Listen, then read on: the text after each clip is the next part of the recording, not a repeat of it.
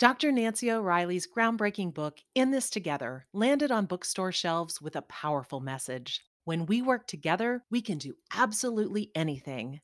Guidance from 40 women leaders with specific strategies to help women advance their careers makes In This Together even more relevant today, especially with the pandemic's impact on women in the workforce.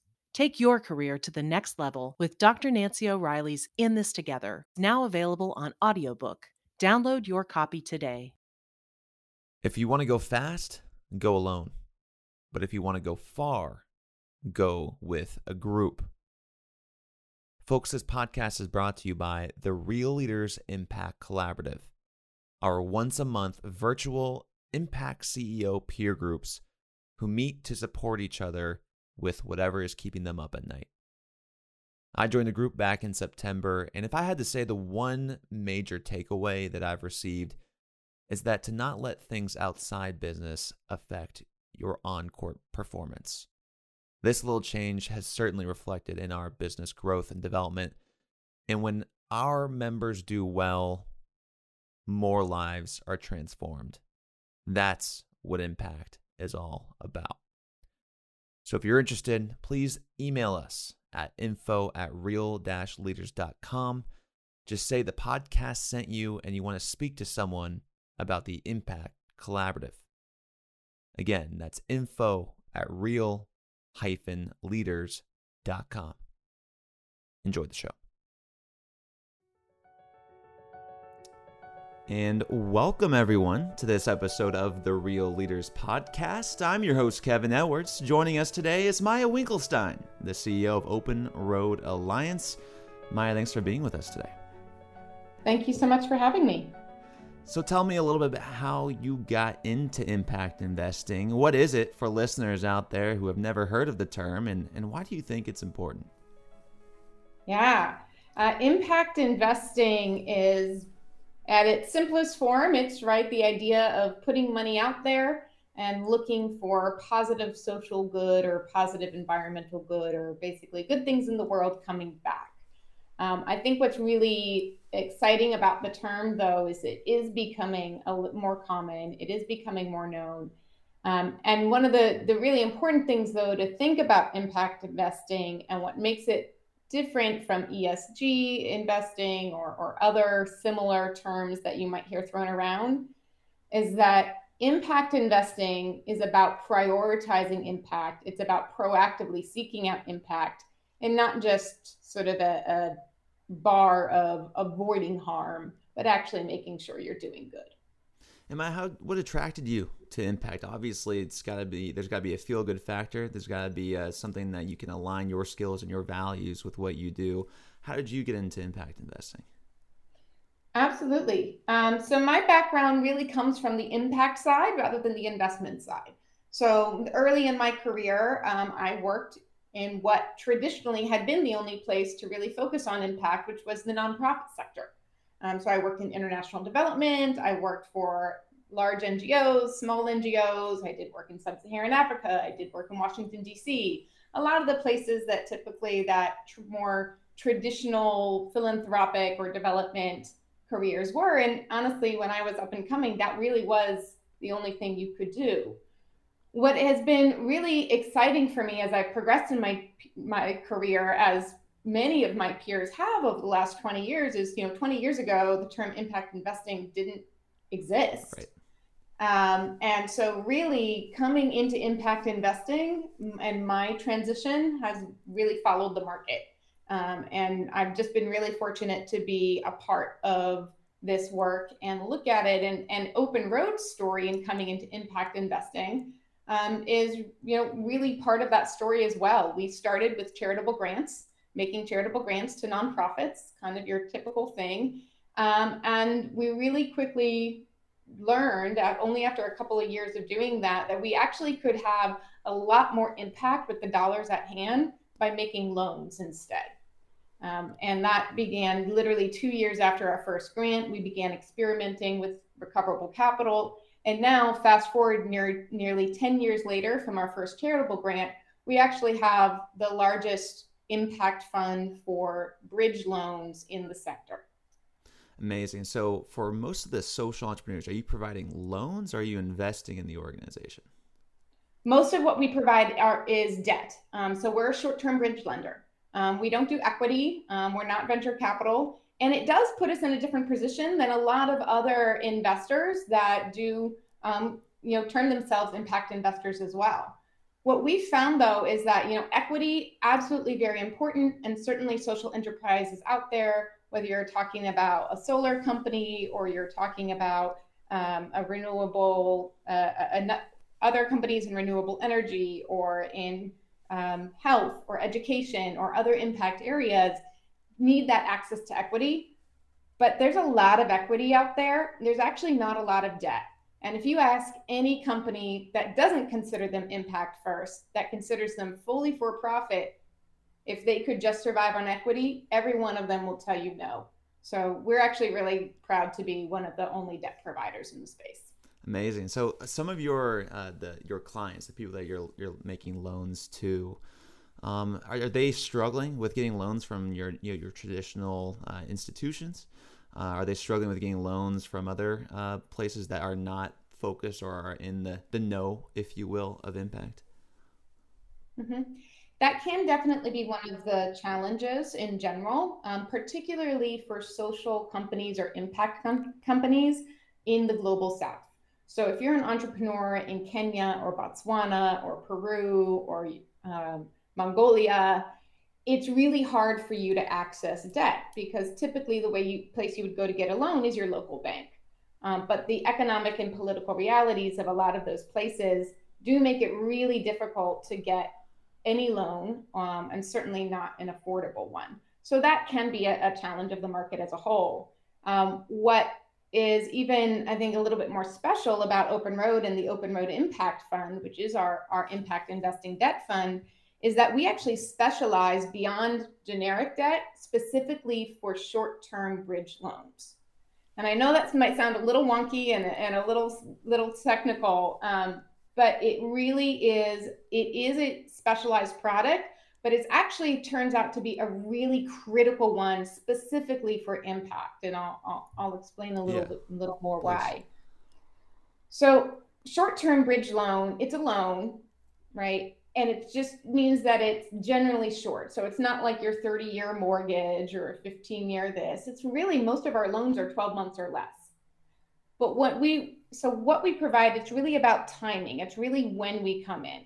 So i'll use climate finance for an example right? Um, according to the ipcc uh, we need 1.5 trillion dollars in annual financing in order to achieve our net zero carbon goals by 2050 the international energy association calls for annual additions of solar to reach 630 gigawatts by 2030, which is basically four times the record levels that were set in 2020. Yet, there is this thing about finance. If you imagine all those solar farms that need to get built, the problem is is that in climate finance as it stands today, there's an inefficiency that is very common, and that's essentially delays between investment commitments and project kickoffs. And this is a real hmm. problem mm. because these delays, even if it's just six months, it di- directly threatens our net zero timelines because entrepreneurs have to then wait six or 12 months to begin their carbon reducing work. Mm. What Open Road does is we eliminate that gap. So we provide a loan when the question isn't if investment is coming, but when. We can provide that short term loan that really accelerates impact and growth for the companies. Um, and this basically allows climate entrepreneurs to begin their work now, turn on the mini grid six months sooner. And if you're in it for impact, you know, that's, we, do, we can't lose that time. And what size of companies are you are you working with? Um, because you know, obviously, if you're a small organization and you're trying to find sources of capital, maybe a little bit more difficult, especially like you said, south of the hemisphere. What type of organizations are you working with? Could you provide a few examples for us? Mm-hmm. So we work with organizations up and down the market, and that's another thing that really um, is part of the impact side of our impact investment equation at Open Road. Um, so we make loans to companies with millions of dollars in revenue, and we make loans to companies that you know aren't break even yet. Um, and that's part of it, right? That is part of it because exactly as you said, access to capital is one of the key barriers to really unleashing the potential of companies that can have impact. Um, so to give you a, another concrete example in the climate finance space, um, we've actually made two loans to a company called Husk Power. Um, and what's great about them is these two loans were a few years apart, and basically in those moments of step up where they're growing, right? This is a reoccurring problem in finance. So we were able to grow with them. Hmm. So our first loan was five hundred thousand dollars, which allowed them um, to get to uh, into 100 mini grids installed, which actually made them in 2020. They were the first company globally to have reached 100 installed mini grids. Uh, and that was due in part to a loan we had made a couple years prior. Fast forward, and now we've been able to make them a million dollar loan. So, in order to help them now scale access capital to scale their growth so that they can reach nearly 200 mini grids, bringing them even closer closer to, to impact at scale. It's fascinating. And so, your theory of change essentially is to work with these social entrepreneurs south of the hemisphere who lack mm-hmm. access to, to funding, especially you know the U.S. dollar is going to go a lot further in Africa or in these these uh, countries that you mentioned than it would here, in, you know, at home. And if they have a scalable venture that's a for profit, you know, it's going to be able to grow and also solve some of the most pressing challenges that we have when it comes to reducing carbon emissions absolutely. And, you know, the dollar does go a long way um, in different markets, but um, I am going to throw you a little curveball because we actually don't exclusively lend uh, in the global south. We actually do lend here in the United States as well. Um, and and again, we do that because we found that this scenario and this this problem, it actually doesn't have anything to do with being in Africa or being in Latin America or being in Eastern Europe it's not tied to the geography. It's tied to the way that that dollars move or in our case they don't move um, and need a little help to accelerate. But you are right that that dollars can go further in the global south market and that's actually one of the reasons why we've been scaling up our own impact fund um, and continue to bring on new investors every quarter so that we do have the capital in order to go not just up the market in terms of size of company you know, but also to be able to serve all of the geographies that would benefit from this product. Maya, could you help us out for aspiring uh, impact investors out there? What, you know, talk us through like a syndication or talk us through what pieces have to come together in order to make a deal happen. Uh, uh, it is so if you've ever bought a house um, you can just think about all of the things that need to come together for that transaction right? You know, you you got to get your home inspection. First you got to look, you got to decide, you got to make an offer, but then you get the home inspection and then the home inspection comes out and then you go into this negotiation and then there's a period where you can walk away from it without having any problem but then you don't have to. But then you need to get approved from the bank, and you probably needed to get pre approved before you even went house hunting. So you kind of knew how much mortgage you could afford. And then by that point, the interest rates, and you're shopping for interest rates, and you're like, oh my gosh, but now I can get 2.7 in, instead of 3.1. And that's going to save you a lot of money. And that's just for one $400,000 house. Hmm. So now imagine you've got a $4 million transaction, or in some case, some of the, the borrowers that we work with, the entrepreneurs we work with, we're talking about 20, 40, 50 million dollar transactions. And it's not just you, the bank, and the person you're buying the house from. There's multiple investors. There's six of them involved. And two of them are government investors. So now take the com- complexity of getting a mortgage and add to that the complexity of filing your taxes. Right. And you begin to approximate why these delays are there. You know, why sometimes it does take an extra six months or 12 months, even though everybody's agreed. I've agreed to buy, you've agreed to sell, I've agreed to invest, I've agreed to give you the loan. It sounds silly, but these the bureaucratic or other unexpected delays really do have real life impacts on the ground in terms of people having payroll, meeting payroll for their employees, um, solar panels getting in the ground now or later. and even in other sectors that we work in, like health and education, right? It's the difference between being able to open that school now or waiting 12 months. It's the difference between being able to open those health clinics now and provide access to healthcare or having to wait another 12 months. And those are real people and real impacts on the ground. Right. I think that was a really good analogy, and I'll kind of stick on that as well in terms of housing. I mean, do you have a specific niche that you like investing in? Um, you know, for, for housing markets, could be multifamily, right? Single family, uh, could be storage units, right? Anything like that. But when it comes to impact investing and you actually providing the debt to finance these operations, what type of operations are you looking into? What do you like? So it probably won't be a surprise from the conversation we've had so far, but but personally, and this is personal, not necessarily a reflection of our, our organizational standards. Mm um, but I really am excited about the work that we're doing in the climate finance space.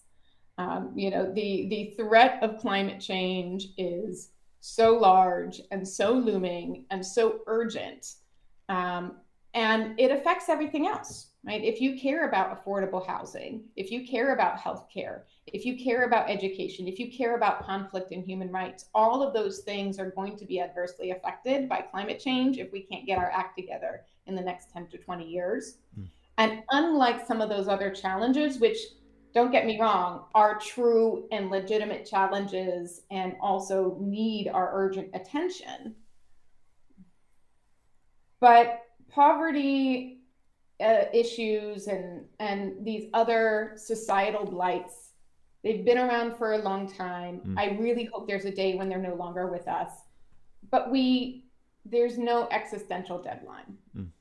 Climate change, there's an existential deadline.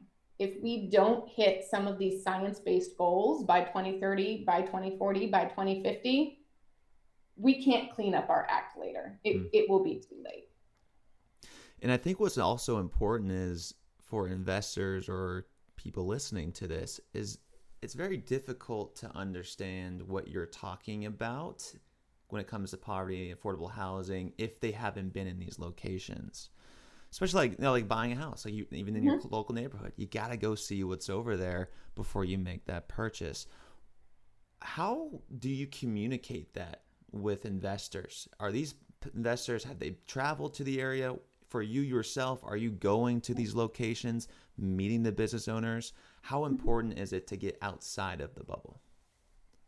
So, getting outside of your bubble at the outset certainly is essential, right? If you want to solve a problem, you better make sure you understand the problem first. And what's interesting about our bridge loans and the impact fund is we didn't actually come up with that, that idea.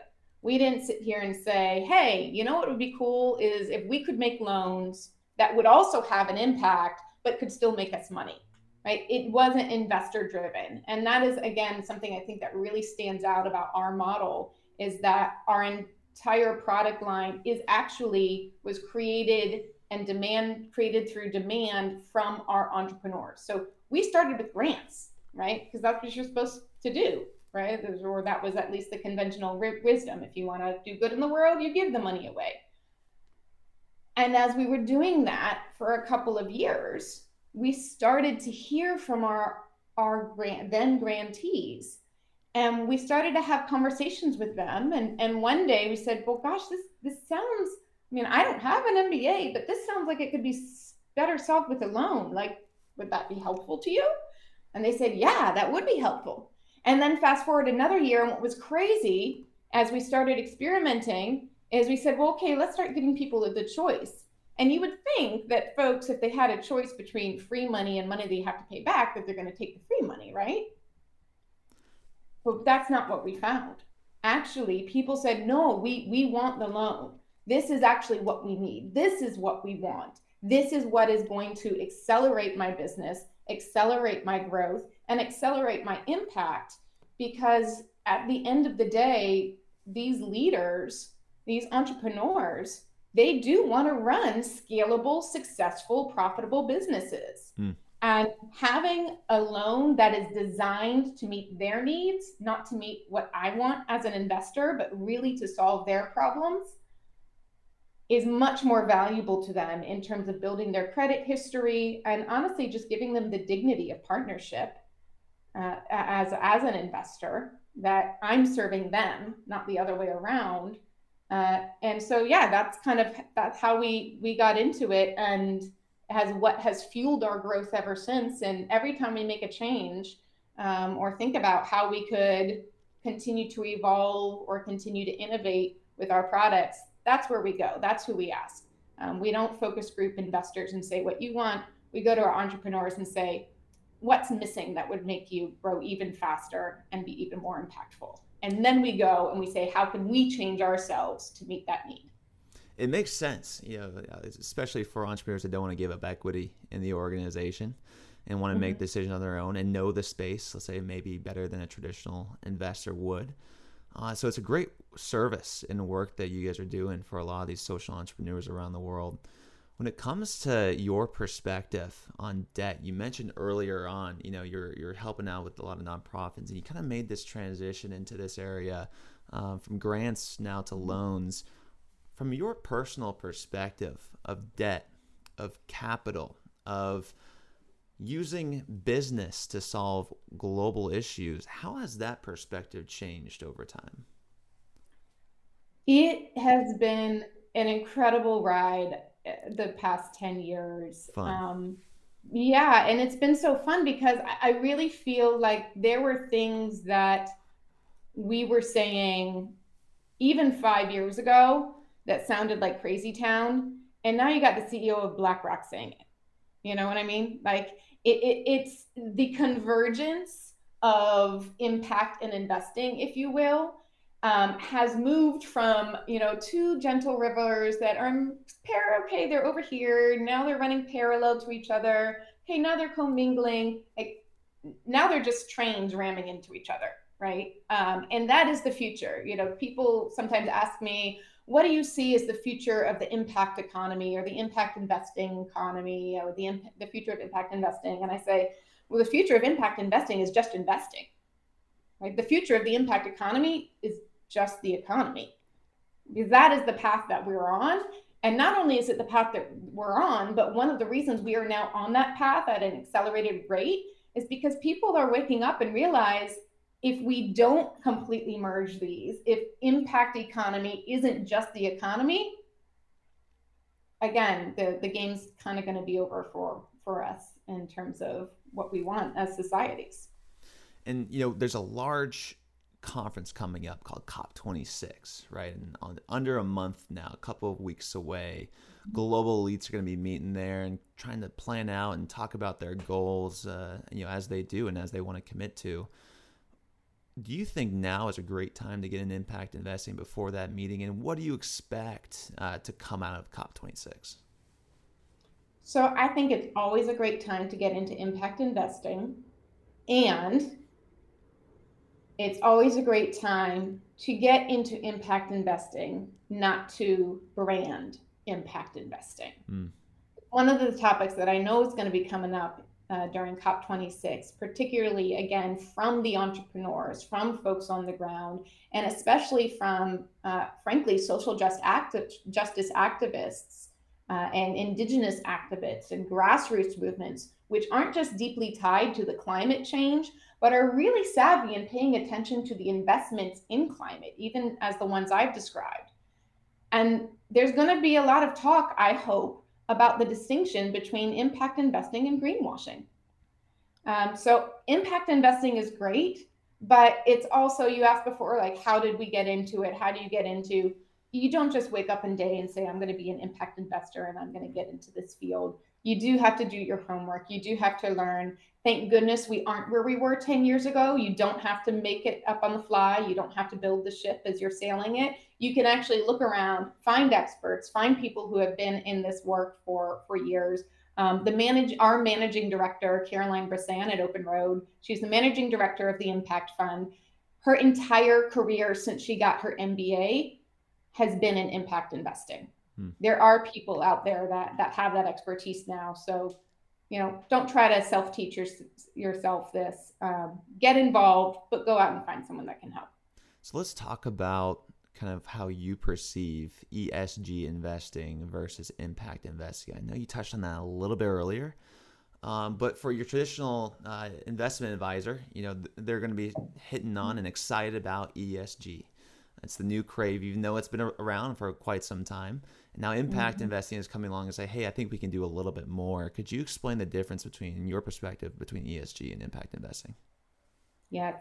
So I think of ESG as a minimum bar because ultimately what ESG is, and it's what the ES and G stand for, environmental, social, and governance, it's essentially a checklist.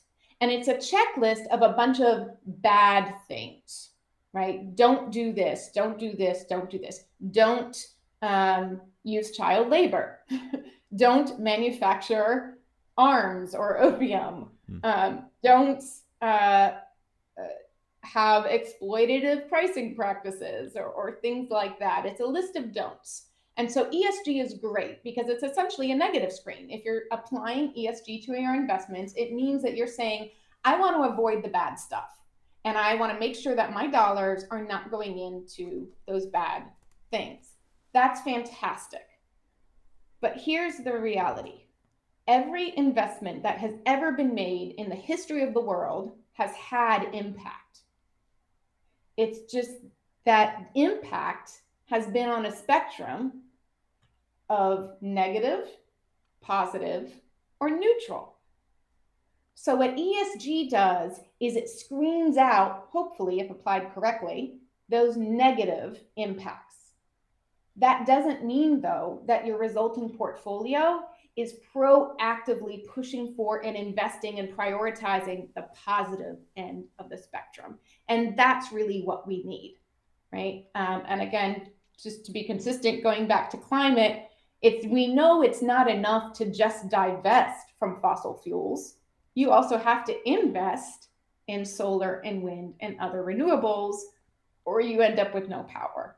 Hmm. So impact investing is i think of as a really as a positive screen it's an intentional strategy and it's a strategy that again is going to prioritize impact and really put that forward dare i say uh, close to if not equal or more important than your financial returns maximizing maximizing financial returns not financial returns just maximizing financial returns Whereas ESG, I really see as a just a negative screen of saying I still want to have as much returns as possible, but do as little bad as possible, which is not the same as saying I want to do as much as good as possible, but still make some money.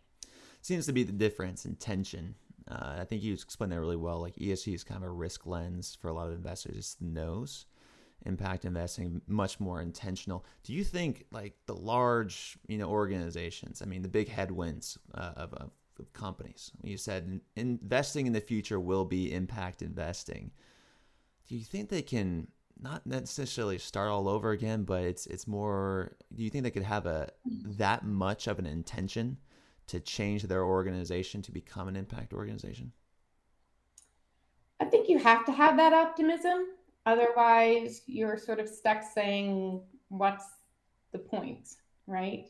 Um, so I do have that optimism. Uh, I'm have my optimism is tempered with realism. Um, it's not going to happen overnight. It's not going to happen as, on a dime, and it's frankly probably not going to happen just through self enforcement and self regulation, as frankly, most things in our history uh, over time, especially in, in the history of the way our economy functions on a large systemic scale, it doesn't really actually happen because people just decide to do it differently mm. unanimously. Um, so I, I, do think, yes, it will happen, um, but it is going to require over time additional things, maybe it's regulation um, that could be tax regulation, government regulation. Um, it also comes from the bottom mm. up, right? It's movements. It's how you think about major shifts in this, in even just our own country's his, history that had major economic implications. So think about the social justice movement, the racial justice movement, and the civil rights movement just here in the United States with racial injustice. Well, we know that one of the one of the most stark examples of discrimination against African American and people of color in this country manifested through red lines, which was what? an investment policy about who got to buy houses where. Hmm. That was economics, that was business. That was banks deciding literally who was allowed to buy a mortgage where. Did the banks wake up one day and say, This is wrong, we're going to stop redlining? No. Right? The, the movement came from the bottom up, it came from the courts, it came from all of these other actors together. So ultimately, if I'm guessing where we're going to be 30 years later, it's going to be movement on probably all of those fronts.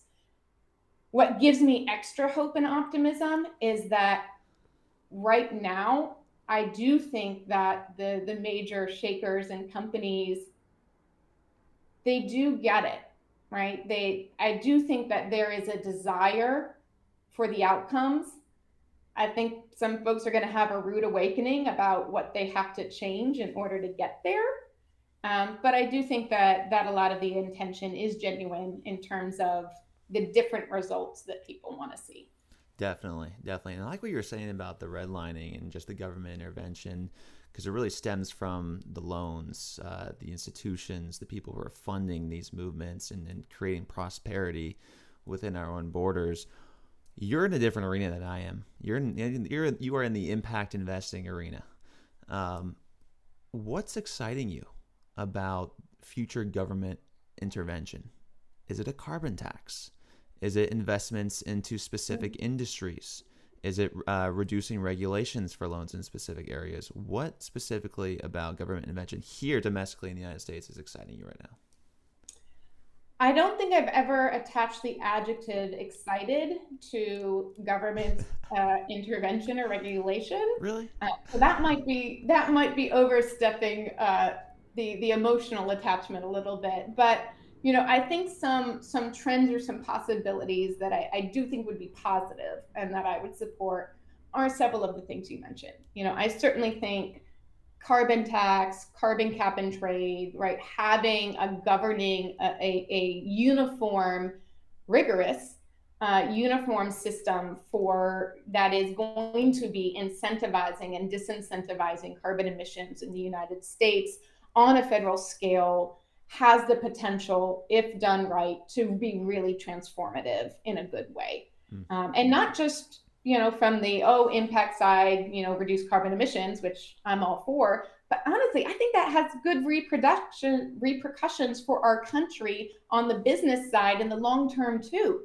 right? What do they say? Necessity is the mother of invention. All right, congratulations, you can't do this anymore. What does that mean? It's just it's going to unleash even more creativity and innovation than what we've seen seen to date. Um, so I think yes, I, am in, certainly in favor of a carbon tax or carbon cap and trade programs.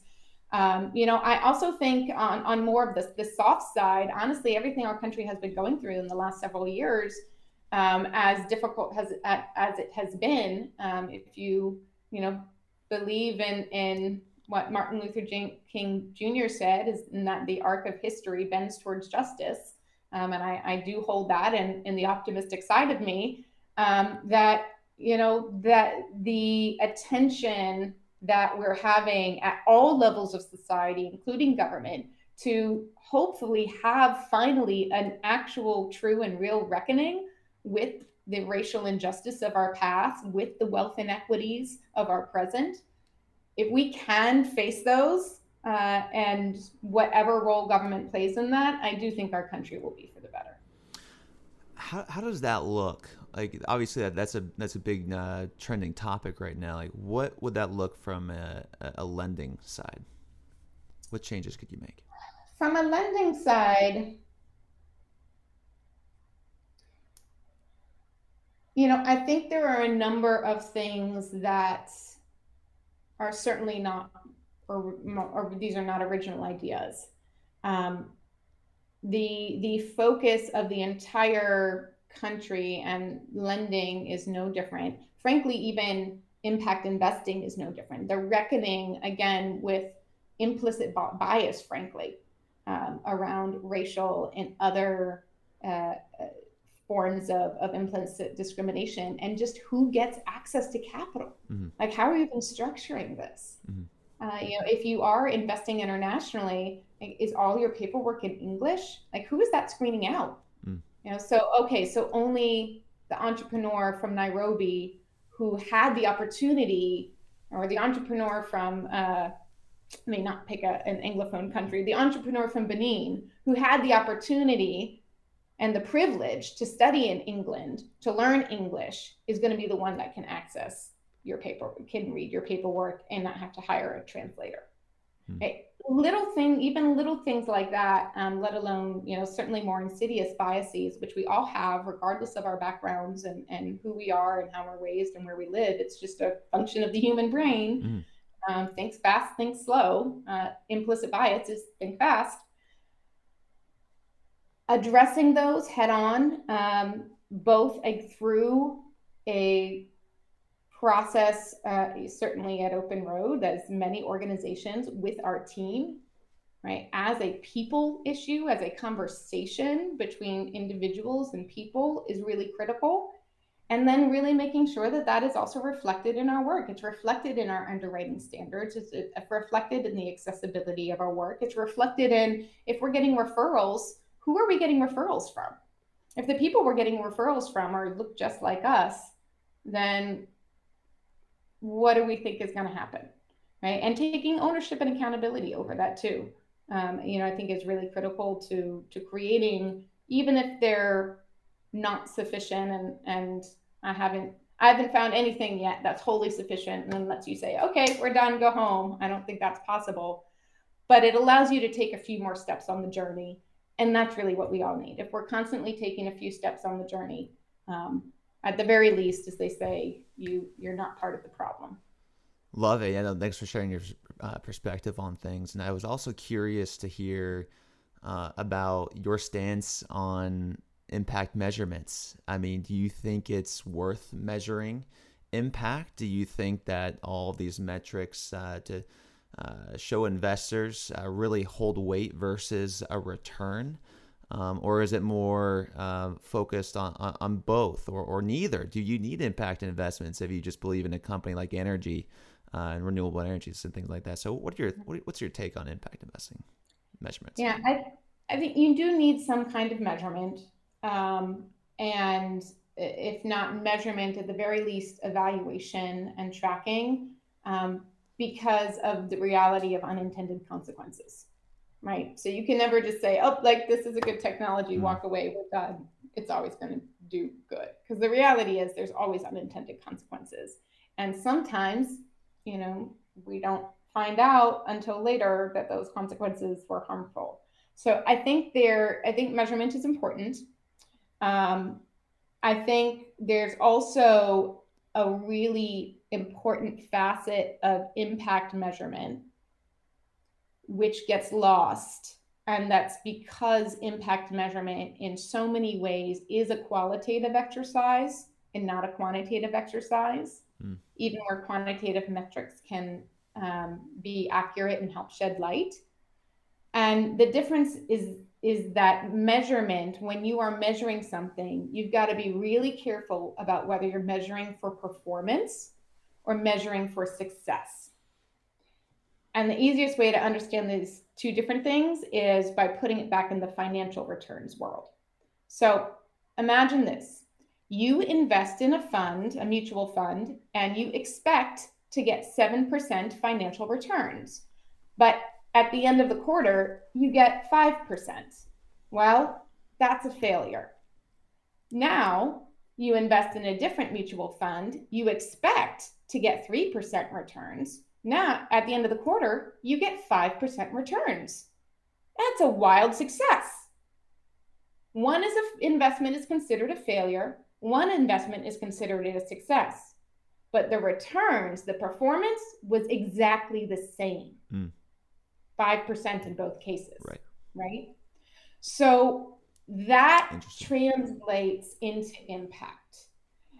And if you're measuring something, whether you're measuring kilowatts of clean renewable energy uh, that comes online, whether you're measuring the number of vaccines, COVID vaccines distributed in last mile uh, communities in sub Saharan Africa, whether you're measuring the number of, of students who graduate from high school, whether you're measuring the increase in incomes to single uh, single women in rural Mexico who own now own their own sewing machine and, and can can earn a living, right? Whatever it is, first you got to be really clear about if you're measuring performance or you're trying to determine success or failure. And then remember, if you're looking at success or failure, that's an expectation and that's 100% subject, subjective.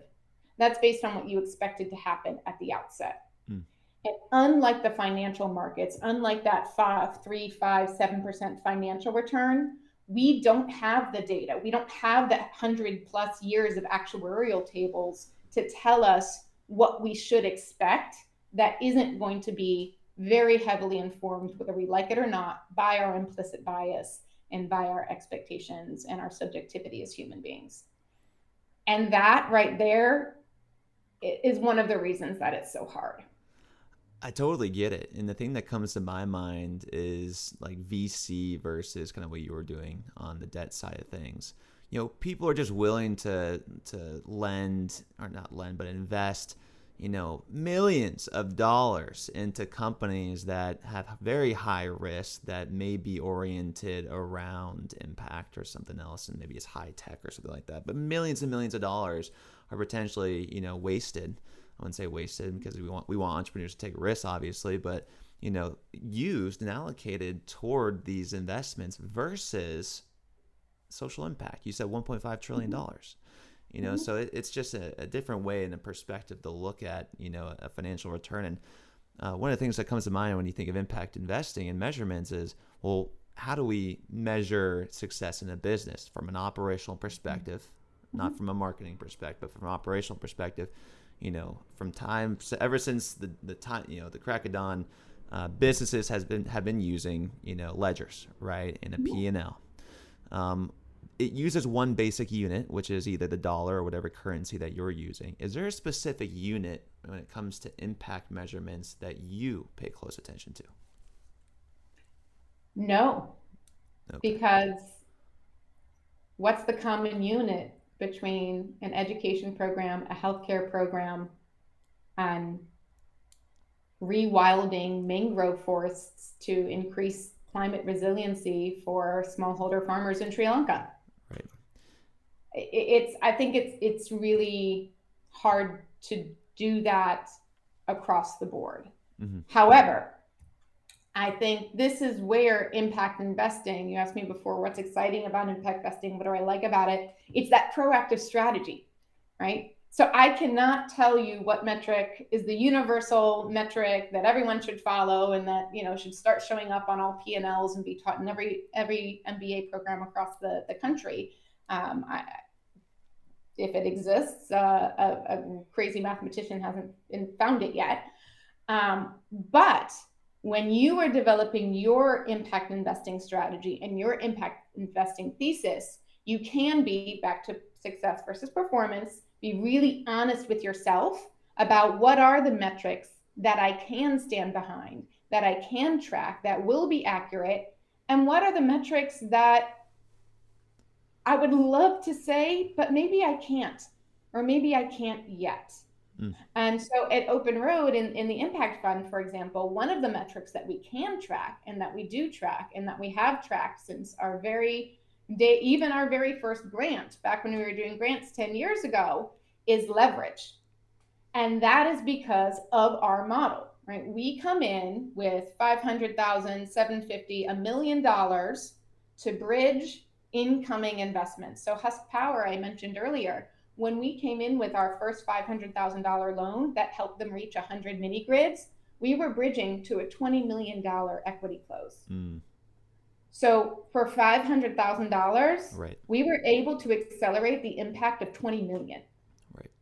You can do the math on 500 to 20 million. That ratio right. is easy, traceable, verifiable. And we've tracked those exact those numbers for every single deal we've ever done. And so based on that, I can tell you with certainty that every dollar that Open Road Impact Fund invests and every dollar that we invest returns $9 of follow on funding kept on track, of follow on funding leveraged and accelerated.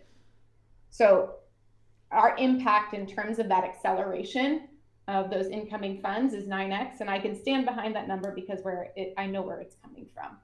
Um, I can also count up, you know, how many gigawatts our our borrowers have produced over time, and you know, I can give certainly give that number as well. Um, but I can't tell you how many lives we've touched. That would be disingenuous. Well, I think it's a great answer. I mean, there really isn't one right now other than, you know, the currency that you're using. And where does it show up, you know, in the ledger, in the P&L? It's exactly what you just explained. And that the fact that you can have an investment that is going to not only uh, change, you know, change lives or reduce carbon emissions or make the world a better place, but also generate return. Uh, it's a fallacy that a lot of investors have kind of come into this industry um, thinking the opposite, uh, thinking of more of a social approach. Um, so it's been a very interesting conversation today. What's leadership's role in this, Maya? I mean, tell me about when it comes to the actual decision makers, the entrepreneurs, the intention, the people that that are going this route. How important is leadership? Leadership is everything right? Um, and it's not just because leaders often have authority and power, which they do, and which is a critical part of the equation that I think sometimes folks actually don't don't give enough weight to because leaders don't want that weight on them. Mm. They want it to be, oh, not my my uh, not to have that accountability and ownership but leadership is everything because it is where decisions are made and it is where priorities are set and it is where culture is set and it's not just where priorities are made and decisions are made and culture is set for your organization or the team that you're leading anybody who's been in a in a leadership position for an amount of time understands that one of the most important places that leaders play is with other leaders. Right?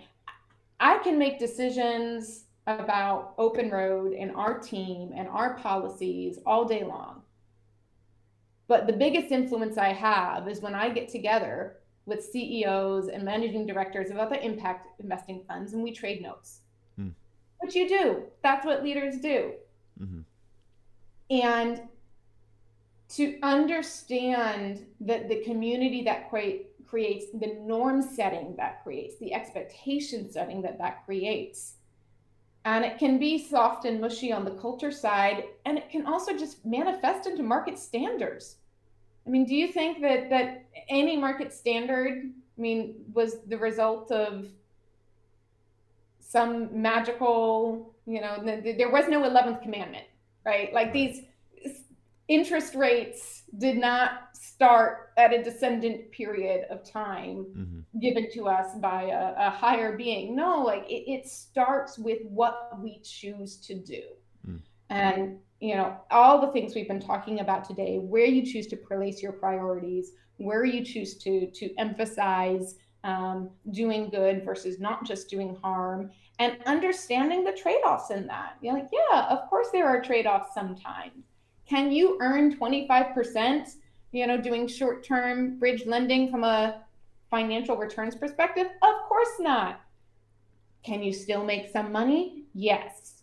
So you gotta gotta have that give and take, and I, I do think that leadership, um, you know, hum, leadership that is servant leadership, right, which leads with humility, humility, which leads with vulnerability, which leads with a clear understanding of what you can do and what you can't do, and a really honest look internally and frankly externally about every decision you make and what the pros and cons are, because there are always cons. Hmm. And I think real leaders aren't afraid to look those in the eye and go to sleep at night and own them. Love it. From Maya Winkelstein. I'm Kevin Edwards asking you to go out there be authentic and always, folks, keep it real. Thanks, Maya. Thank All, you. All right, good people, and thank you for hanging on to this episode of the Real Leaders Podcast with Maya Winkelstein. We hope you enjoyed it as much as we did. Now, Maya, let's open it up to a few questions. And we had one that flew in during this show. So if you're paying attention, if you're watching this on LinkedIn or on Crowdcast, there's a chat box on mobile right below or on the right side on your desktop. Just ask Maya your quick question there. I'll make sure to ask her right now with the time we have remaining. Maya, the first question comes in from Julie, and that asks Are women as underrepresented on the debt side as the equity side? Hmm, great question, Julie. Um, I guess there's a couple different ways I could interpret that. Um, you know, women in terms of women on the investor side. Um, so folks like myself and and my and Caroline and the other women on our team that are are making loans and, and working on the finance side. Um, but you can also look at it, of course, from the the borrower side of you know who's getting the money. Um, where where is that money flowing, and is it going predominantly to men or women? Um, you know, I would say overall in the sector, and, and I don't have the precise statistics uh, off the top of my head, you know, but we have looked at this in generally, and certainly on the recipient side, debt isn't really that different from equity, right? So there is disproportionate flows of money to men. There's disproportionate flows of money to white entrepreneurs versus people of color and indigenous entrepreneurs. Um, so unfortunately, that that trend holds true. Um, in terms on the side of investing, I, haven't, I don't think I've actually seen any specific numbers. Um, my assumption would be that it holds true. That would be just my guess in general, because finance, again, writ large, is, you know, by the numbers, still a man's world. Um, and I don't think there that debt in general is different from that.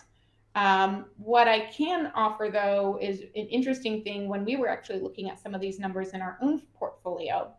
Um, it was really interesting on the gender question in particular. We actually saw that the number of entrepreneurs coming to us were pretty evenly split between uh, identifying as male and identifying as female.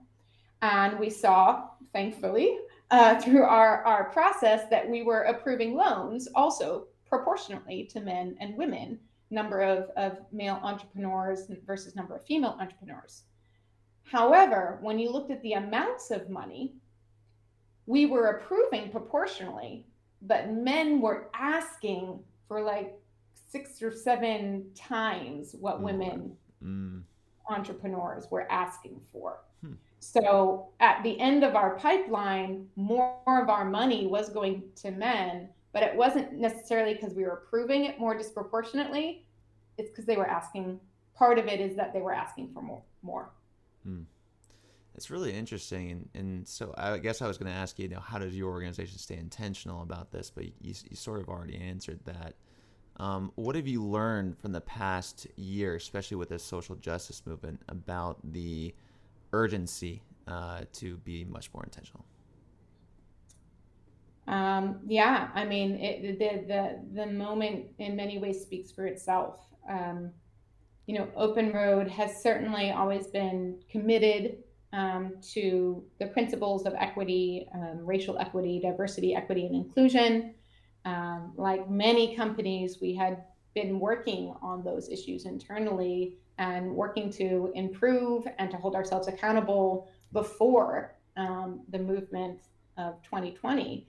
Um, and at the same time, the movement, it did, it did bring a greater sense of urgency and attention to what we were doing. And are we doing enough? Are we doing, are we moving fast enough? Um, and lots of conversations and, and not all easy ones, you know, just even in our team and amongst our, our staff. Because um, again, this is, this is these are people issues. You know, these aren't just statistic issues of percentage approved and not approved and proportionality and disproportionality. No, these are, you know, the, these are human issues of how we're interacting as human beings. Um, and so it, it has, it's been, it continues to be a journey for Open Road. I think there's some things that we've done really well on the equity front. Um, I'm really proud of our, our compensation policies and, and other policies that are built for equity. Um, and you know, I think like most companies, there's also areas that we're still working on to get better. Maya, I really enjoyed our conversation today. Uh, thank you so much for coming on. Where can people find more information about Open Road or get involved? Yes. Um, if you want to learn more, you can visit our website. It's www.openroadalliance.org or just Google Open Road Alliance and it should pop up right there. Um, and if you're interested in our specifically our Bridge Loan Fund and the impact investing work, um, I encourage you to check out the Open Road Impact Fund. Uh, and if you want to get involved further, you can contact us directly via our site. So please don't hes- hesitate to reach out. Wonderful. For Maya Winkelstein, I'm Kevin Edwards, asking you to go out there and always, folks, keep it real. This episode, by the way, folks, is going to be edited, produced, and released to Apple Podcasts, Spotify, YouTube, Google Play, all those good places you like to listen to podcasts. So if you want to do us a favor and click that link in the chat box there, leave us a review, folks. That is what makes the difference from getting this message out there uh, to people on searches. And when they search for leadership, Maya Winkelstein shows up. So if you could leave us a review there on Apple Podcasts, we would really appreciate it. Hope you guys enjoyed the show and stay tuned for the next episode. Thank you, Maya. Thanks, Kevin.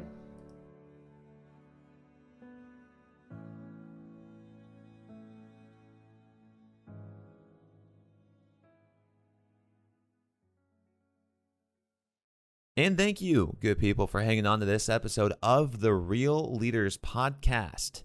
And before we go today, I just want to make sure that you are all aware that we have now launched our new Real Leaders membership. If you want to get access to all of Real Leaders Magazine, private member only events, and free courses online, hit the link in the show notes and enter in coupon code podcast20 to receive 20% off a 100 dollar a year subscription. Hit the link in the show notes, enter in coupon code podcast20 to receive access to all of Real Leaders to get you to the next level. Thanks for listening to this episode, and always keep it real.